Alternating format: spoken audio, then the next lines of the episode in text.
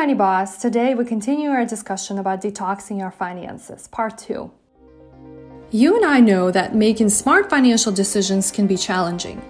But in the 21st century, financial freedom is no longer just for the 1% wealthy. It is for you and me. The question is, how do we find time, avoid making painful mistakes, and find the best resources to help us reach our financial goals? Join me on my journey helping busy families figure out how they can gain financial confidence and clarity, get actionable tips, and learn from the best experts on how to stop trading time for money. It is now the time you started living your best financial life. My name is Anna Shergunina, and welcome to the Money Boss Podcast. Now that we're in the progress of working through detoxifying our finances, we talked about auditing our income and expenses. We starting started the unsubscribing process, right, from products and services we don't use. Today, I want to focus on automation. My question for you is this What can you automate in your life that you forget to do, right? What can you streamline? Or what is it less that you want to worry about doing? Is it a service? Is it a subscription, right? Is it a task? I'm sure you you have other things that you would rather not worry or do or make sure it gets done. Now, um, even though we talked about unsubscription in the previous episodes, I am all for subscription. I am not for um, advocating for subscriptions that are actually just going to waste. So, um, don't think that I'm really completely against that. If anything, I would love to automate um, anything and, po- and everything possible about my life. Now, I love this phrase out of sight and out of mind because it allows me to focus right on things that are important and everything else I can put on autopilot. But I also don't want to be in the position where, yes, it's out of sight, right?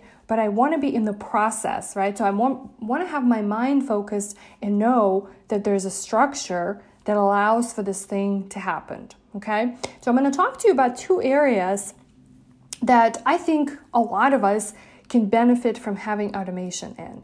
And number one is saving, right? And this is the big one. Americans actually really fall short of being good savers. You read all kinds of stories and reports every year. It's you know it stays about the same unless it gets um, in in the territory of you know being in the down market and economy is bad, then it's even worse. So this is one of those things that can we set up a direct deposit, right, or a transfer from one account to another on the monthly basis, right? Very simple as monthly basis. You can probably do this um, on a weekly basis or even bi-weekly if you that's how often you get paid. But what is it that you can automate in this area that will allow you to do consistent and recurring savings? Second one is bill pay. And I noticed this still quite a bit out there, right? That um, most of us do not have or do not take advantage of the bill pay. Almost all of the banks, I have not seen a bank that or a financial institution that does not allow you to set up a bill pay. If it's not the financial institution, then it's probably um, an entity where you actually buying uh, you know a product or service that will allow you. They would be glad to give you an option where you can have where you can basically give them money on recurring basis. So what is it? Um, is it is it your financial institution that doesn't offer it? Is it really difficult and hard to set up? I also don't think many people write checks manually anymore, right? Especially now, right? We're still in the COVID times and um, we're using cash, right? There's there's apps that you can use to um, to pay people, right, or entities automatically. So if anything, it should be very easy for you to set up. But those two things, the saving part and automating your bill pay, right? And hopefully, from the first part of this um, of this detoxing finances exercise, you really figure out what your fixed and variable expenses are. And now that you did, you can really automate your fixed bills because they are fixed. And that's the reason I wanted you to separate it into categories because you can see clearly, right, what is fixed and what's recurring um, on the monthly basis. The whole reason, right, and the whole goal of the whole financial detox, it's really to reduce unnecessary expenses, right, tasks or activities, and help you, um, you know, automate whatever you can, so that at the end of the day, the whole idea of having less stress and worry around your money hopefully can open you up for new opportunities. And then for the last couple of days, this has been our focus, right? Unsubscribing, making sure that we know where money's going, and automating as much as we can. And it should feel good. That's the whole idea, right? And I know a lot of you've done detoxes, mainly health detoxes.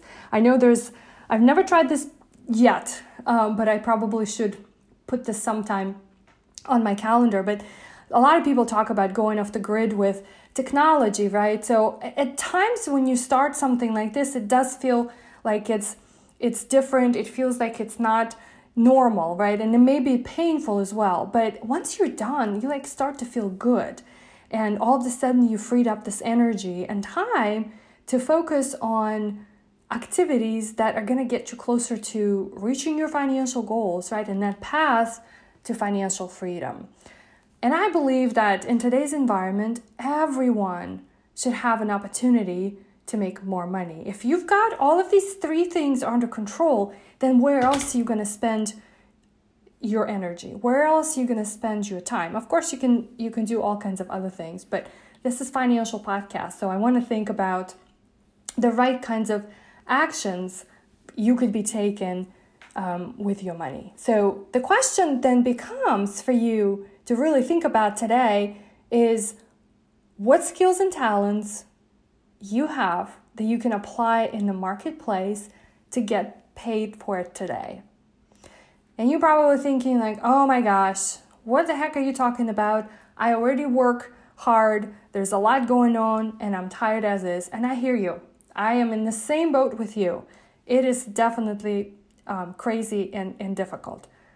But this keeps coming back in my head. It's a quote by Grant Cardone that says the following Pay the price now so that you can pay any price later. Think about it. Pay the price now so that you can pay any price later.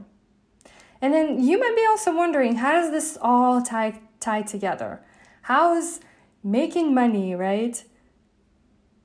And working through detoxifying your finances are going to get you on the path to getting to those financial goals, right? And financial freedom that you want. I'd call it getting in the fast lane. None of us have the time. None of us should take the long road to do it. So I as you walk away today, I want you to think about what are you going to do at the end of the day to make more more income? Hey, Money Boss! Thanks for tuning in today. If this episode did help you, then please be sure to share it with someone else you think will benefit from it too. After all, smart financial decisions are for everyone, uh, so don't be greedy.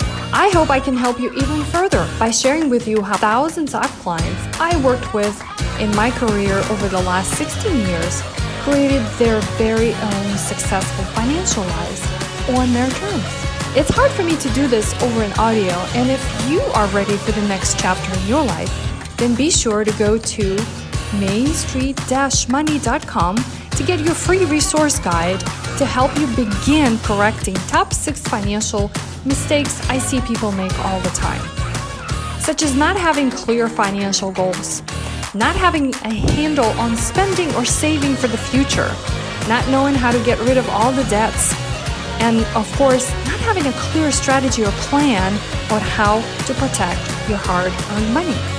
Until next time, remember you are the boss of your money.